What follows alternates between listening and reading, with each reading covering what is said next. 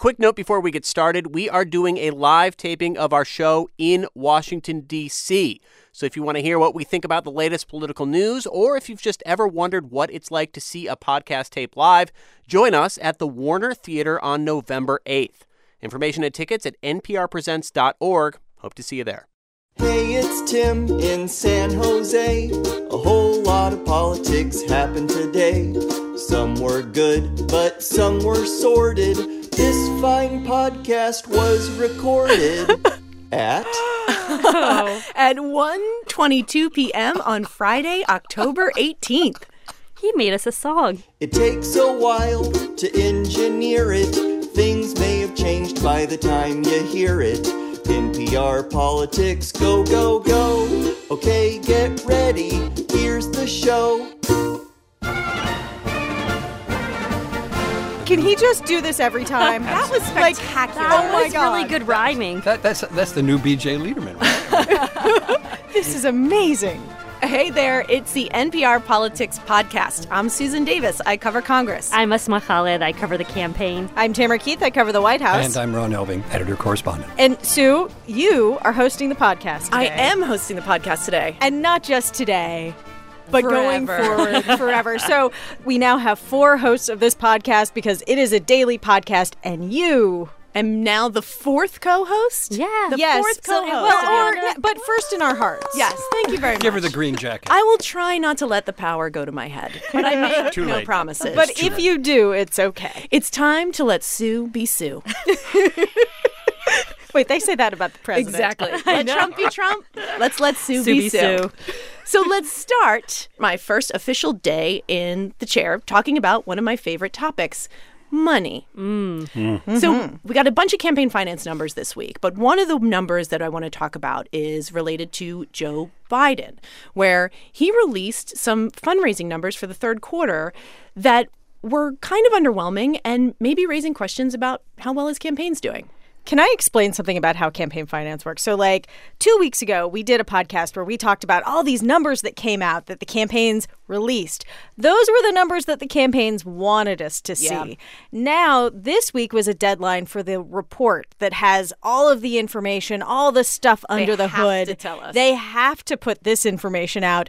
And in the case of Vice President Biden, under the hood, it didn't look as good as the big number that he released initially. He has about $9 million cash on hand. That's available cash he has to use.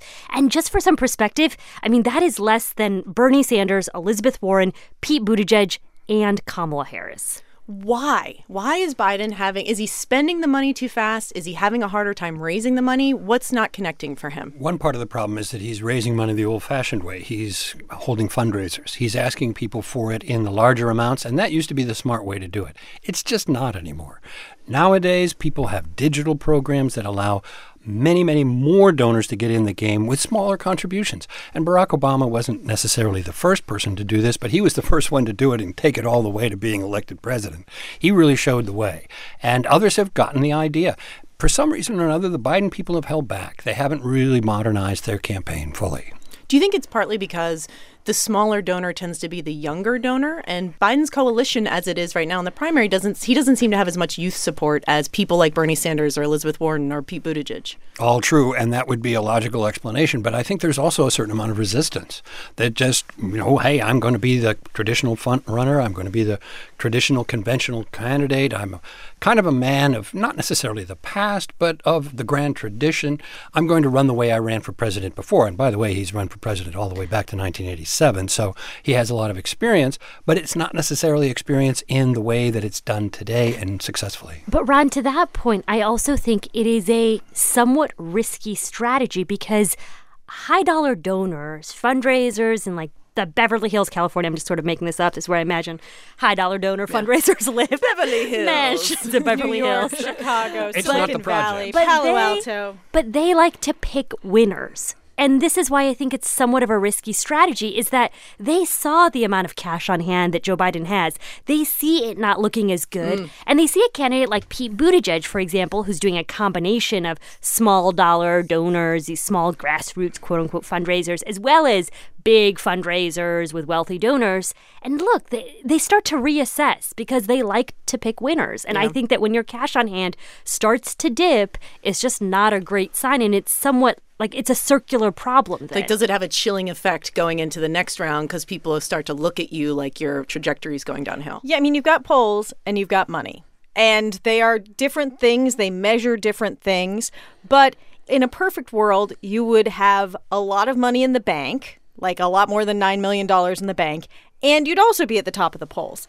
And where Biden is now is he's still pretty much at the top of the polls in competition. Yeah. Um, but the money puts him at a disadvantage compared to the other guys. The flip side to me of this story, though, is the candidate who has not been polling that high, and that's Bernie Sanders, because he is somebody who you look at his cash on hand, it's better than any other Democrat in the field. You look at the amount of money he raised in the third quarter, again, it was better than any other Democrat in the field, and yet his polling doesn't seem to be aligning with his fundraising. There seems to be a bit off, right, when you look at the person leading fundraising and the person leading polling. Yeah, and Sanders is a good pivot point because he's having sort of the opposite week of Biden, and that Biden's people are questioning where his campaign's going. And Bernie had a bad couple of weeks. You know, he had had this heart attack. People were wondering about his health.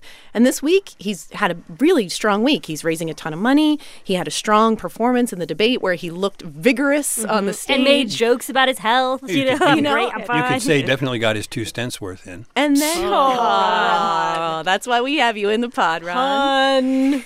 And then he got later in the week, you know, arguably one of the more coveted endorsements in the Democratic Party right now with Alexandria Ocasio Cortez, the rock star sort of freshman in Congress, came out and announced that she was backing Sanders. Yeah, and they'll be together at a rally this weekend in New York. Um, he also got the endorsement of another progressive member of the so-called squad, Ilhan Omar from Minnesota. And you know, to me, one of the the interesting things I was talking to Bernie Sanders' campaign manager earlier this week, and he said, you know, there was this narrative in 2016, and they're not saying that the narrative was correct, but there was this narrative of them being this party that was, and this is me sort of paraphrasing here, but this party that was white Bernie Bros ish, Yeah. right? And that's a hard thing to say now when you look at like getting key endorsements from young women of color. I have this theory about this that, like, you would say, like, oh, that's bad for Elizabeth Warren, the other major progressive candidate. She didn't get the endorsement of these two key, very visible women on the progressive left. But it may not be all bad for Elizabeth Warren because part of what Elizabeth Warren is trying to sell in this primary is not her progressive bona fides. She's trying to convince more establishment Democrats that she's electable, that she can win. That's a good point. And so mm-hmm. Maybe it's not so bad that she didn't get the endorsement of the Democratic Socialist. Right. And the, the two congresswomen who are the biggest target of President Trump. And may make it harder to paint her with that socialist brush if she does end up being the nominee because AOC didn't support her and Bernie didn't support her and I'm not a Democrat. I mean, to me, the big takeaway of this week was I think that the overall conventional wisdom, maybe before the debate, was that this was starting to winnow down into a two person contest Joe Biden and Elizabeth Warren. And I would say after this week, for a couple of reasons, I think that that conventional wisdom has been thrown out the window. Bernie Sanders still looks extremely competitive, and I would throw Pete Buttigieg also into that mix. And I would also throw in Amy Klobuchar because while she's well behind the other ones, clearly, she had finally a debate that made you think she belongs on the stage. All the other debates up to now, she seemed a little lost. And in this one, she came on like the person that people who admire her admire. One other candidate I want to talk about before we take a break is Kamala Harris. She hmm. has been one of the more surprising Democrats in the 2020 race in that she really started strong, but has been, we talk about trajectories, on such a downward trajectory. And the, the most recent poll out of Iowa this week, which she has most recently said she needs to win to keep to keep her campaign She going. said she was moving to Iowa and added an expletive in there. Yes, the the pivot to Iowa, as we see have seen many candidates do in the past, she came in at two percent in the most recent Iowa poll. This is behind candidates like Andrew Yang, like Montana Governor Steve Bullock. She is not in a position that any reasonable person could say, this is someone who's got a shot at Iowa as we sit here today. She's running partly because California moved their primary up, and there was a chance there for her to make a showing in the early going, in the early, early states. And then, boom, in you come to California. That's her state. She wins the state. Suddenly, she's got a huge cache of delegates. But that's not the way California votes. Uh, well, California has, generally speaking, not been all that friendly. But I mean, to necessarily to, To the person home state the home- people. Well, they they voted for Jay Brown, Once. but they but they but they really propelled his mm. candidacy. So I think she got in largely with the thought that she could do a little bit in the early going and then really get it ratified in California and suddenly even if she didn't win she would at least get a lot and then she would suddenly be a really legitimate candidate but she's got to do something in the early going or the state's just going to say well you're fine as a senator but we're just not going there We are entering a really interesting chapter in the race to Iowa in which it's hard to believe that all of these Democrats make it to Iowa, right? like there is there's going to be a point where some people you have to start calculating when do you get out of the race if you don't think you can win because if you want to endorse or you if you want to maintain your own political standing or sometimes you just run out of money and you can't pay your staff's paychecks anymore. So I'm not convinced that every Democrat that's in the race today is going to be on the ballot in Iowa come February 3rd. All right, we're going to take a quick break. And when we get back, we've now crossed over Trump's 1000th day in office. And this week, he proved he's more unleashed than ever.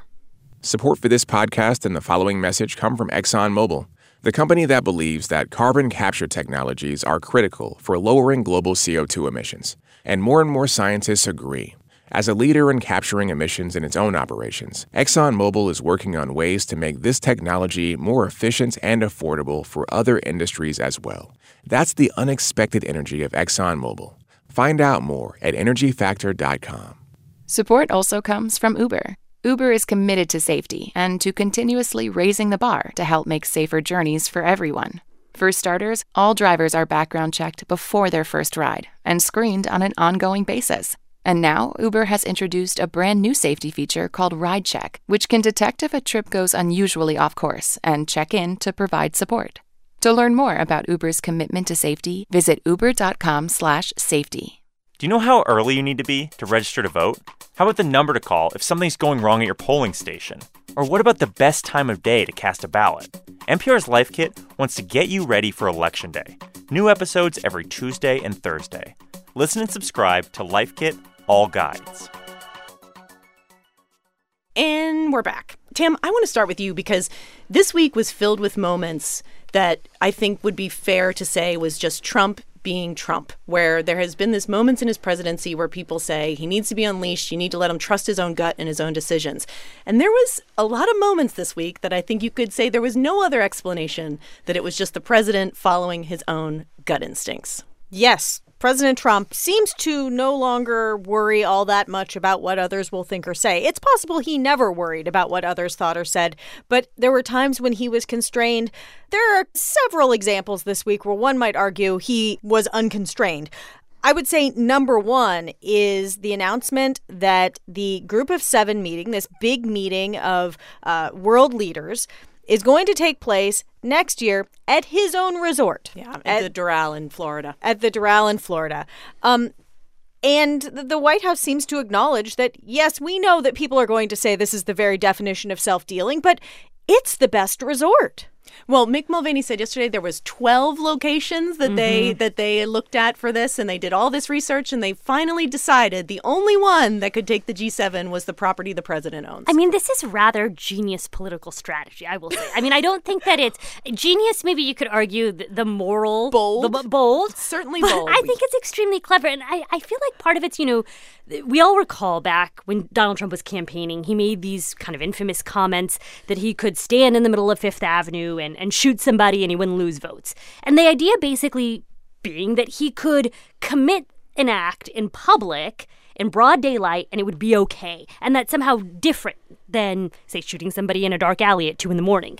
And I find that this is what his administration routinely does is take something off the table by talking about it in public Being and so brash so- about it. exactly and therefore it's like it almost takes away and i'm not saying i i agree that this is not morally problematic but it takes away the idea that how can you be so upset about this this isn't secretive it's not like we're hiding this fact we told you all at a press conference that this is exactly what's happening And we've told you he's not going to profit. If you're the president, as Richard Nixon once so eloquently put it, it's not illegal.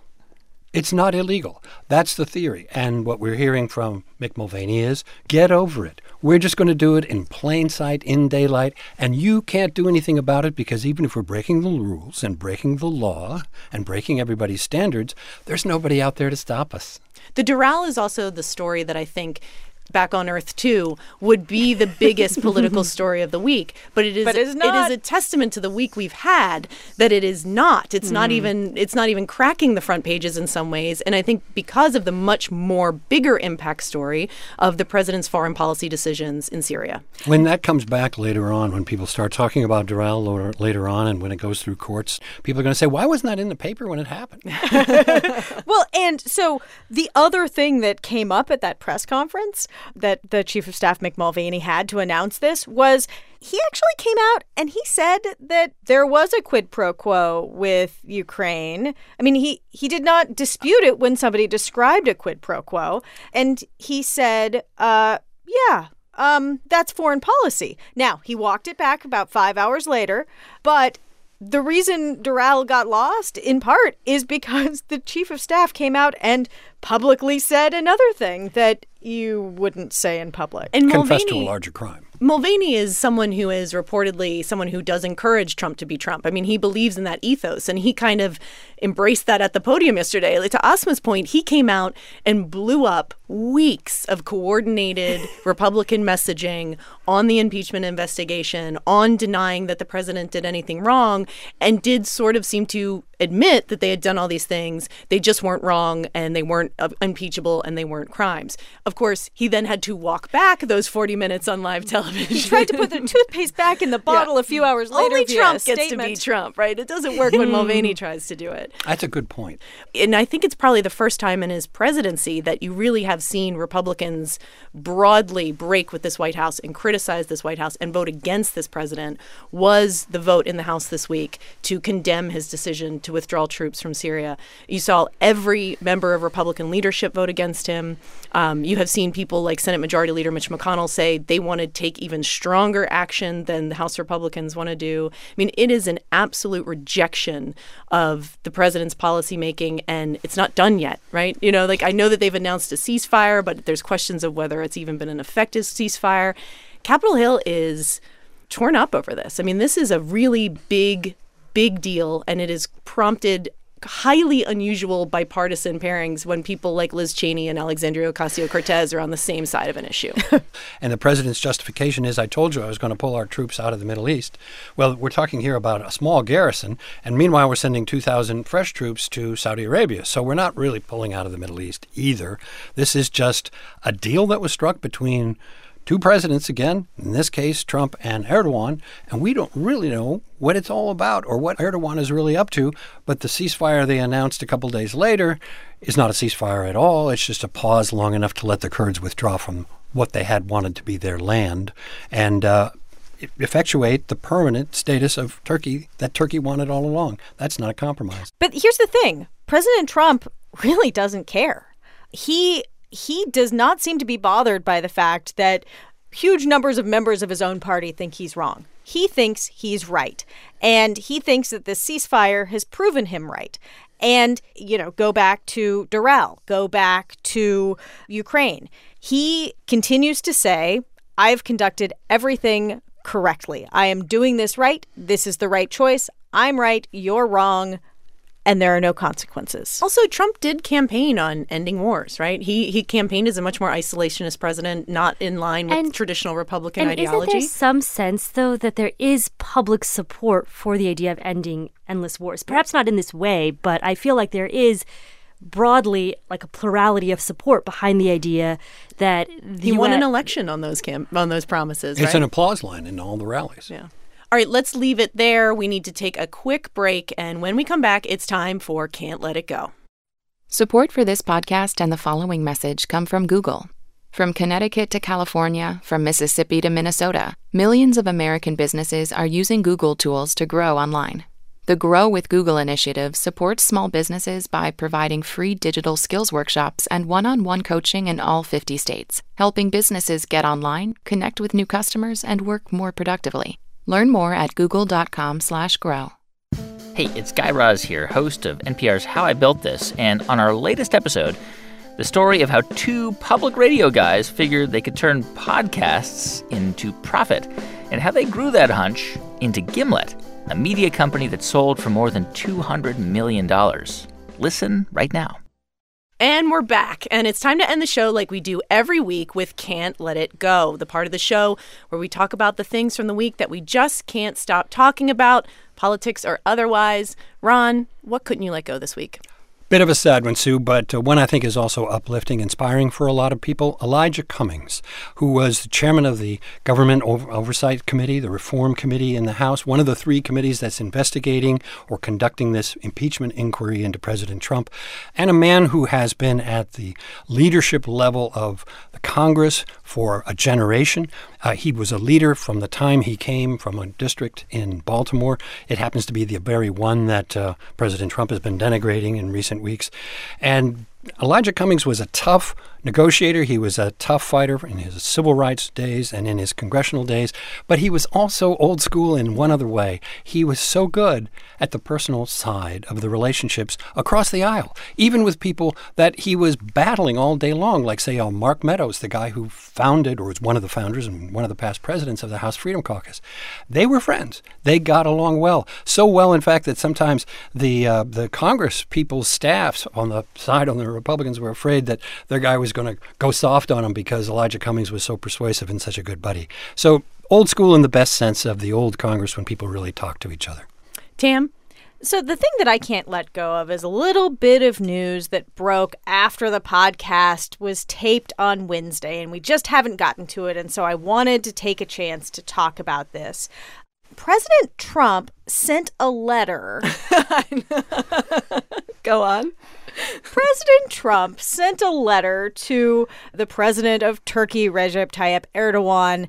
It was unconventional in its phrasing. I mean, let's just say that it was not sort of traditional diplomatic phrasing by any stretch of the imagination. It was so unusual that when it was first reported, it looked mm-hmm. like all the other White House reporters had to confirm that it was real with the White House because it didn't seem like something that could actually be real. It read like a parody. Okay, let's actually describe what it says. Oh, oh, don't worry, because the thing I really can't let go of is that someone on the internet, someone named Eric Koch, has set the letter to the opening credits of Star Wars. You know, the scroll where the words just, just get- like on brand yes. for Tam right so now. here we go. Let's play it. A long time ago, in a galaxy far, far away. Now that's original Star Wars. The White House. Dear Mr. President, Let's work out a good deal! Exclamation point. You don't want to be responsible for slaughtering thousands of people, and I don't want to be responsible for destroying the Turkish economy. And I will. I've already given you a little sample with respect to Pastor Brunson. I have worked very hard to solve some of your problems. Don't let the world down. You can make a great deal. General Mazloum is willing to negotiate with you, and he's willing to make concessions that they would never have made in the past. I am confidentially enclosing a copy of his letter to me, just received. History will look upon you favorably if you get this done in the right and humane way. It will look upon you forever as the devil if good things don't happen. Don't be a tough guy. Don't be a fool! Exclamation point. I will call you later. The fact that I know that by heart is sort It's of so amazing. telling that it's already been. My favorite has been how uh, have you seen like people have memed it where some of it is like letters to Santa from kids and it's like Don't dear. Santa, let's make a deal. You bring me a PlayStation, I'll be good. I haven't seen that. I'll call you later. One of my questions is, does he like write that himself or is he dictating that letter to like a secretary who's just like typing this on White House stationery? You do have to appreciate though the honesty behind it. Yeah. There's really not that much muddled information there. No, here's the thing. Don't be a fool. Don't be a tough guy. I will call you later. or I will destroy you. Twitter Trump is rally Trump is letter to other foreign leaders Trump. It's all the same. it's authentic. Asma, what can't you let go this week? Okay, so um, you all probably recall that Democratic presidential candidate Cory Booker, I've also heard of him. senator from New Jersey, has been dating Rosario Dawson. yes. Um, so the cut had a headline this week saying Cory Booker subjected Rosario Dawson to the world's longest bedtime story. Go on. I know, enticing headline. Um, so I was just saying, you know, I, I finally got into audiobooks. It's like a new thing for me. So I feel like this is essentially Cory Booker must be really into audiobooks because apparently he and Rosario Dawson like couldn't see each other for a long stretch of time. So they would FaceTime and he would read her a book. And let me just Stop it. What book? City of Thieves. I had never don't heard know of this this book book. before, but apparently Fiction? it's a 250 plus page novel set in Leningrad during World War II. I feel like Uplifting bedtime stories right there. this doesn't strike me as like so romantic, but I'm also not Rosario Dawson, so you know who knows. Maybe I would I would have dumped re- my I- husband if he would have. I remember watching my a favorite- mother read a story to her little boy over the telephone from a studio in NPR West in Culver City, California in 2016. How long did it take? Right. and that was that was Tamara Keith. She was reading she was reading one of the what, yeah, Seuss. I think it was Seuss, wasn't it? okay, but um, that's like a 10 minute story, right? Yeah. Ish. And he's usually asleep by the end of that story. okay, so my favorite part of this was the process of reading it, this book aloud, City of Thieves, would take by moderate estimates five hours. Oh my God. It could even take more like seven. That's weird. It's also weird if they're talking or FaceTiming. If you're FaceTiming and someone's reading you a hmm. story and it's not your child, that's adorable. Yeah, It's a little much. TMI. Okay, but apparently this isn't the first time he's done this. Wait, there was a previous girlfriend he did this with? It isn't even their special thing? You're not even making a girl feel special with the long World War II stories you're reading. So in February of 2016, in an interview with the New York Times, he recalled being in a long distance relationship in which he and his girlfriend decided we should read books together. They started with The Lovely Bones. oh, that's yeah. a good book. Oh, yeah, it's a good book. It's a good book. Before he knew it, they were reading the book out loud to each other over the phone. I feel like I can't even get my husband to pay attention when I talk for like five minutes. Yeah. this is like I just have my husband read the New Yorker, and then our thing is I just tell it. I have him debrief me on the interesting parts because I don't even have hmm. time to read the New Yorker anymore. So But in defense of this book, 250 pages is not actually that long for a novel. no, I mean, this is It's not like a the book. It's not page the book that's the issue, Tam. It is the reading it aloud as a romantic gesture. I get it. I get it. I don't disagree. So absence makes the heart grow fonder and the critical faculties grow weak.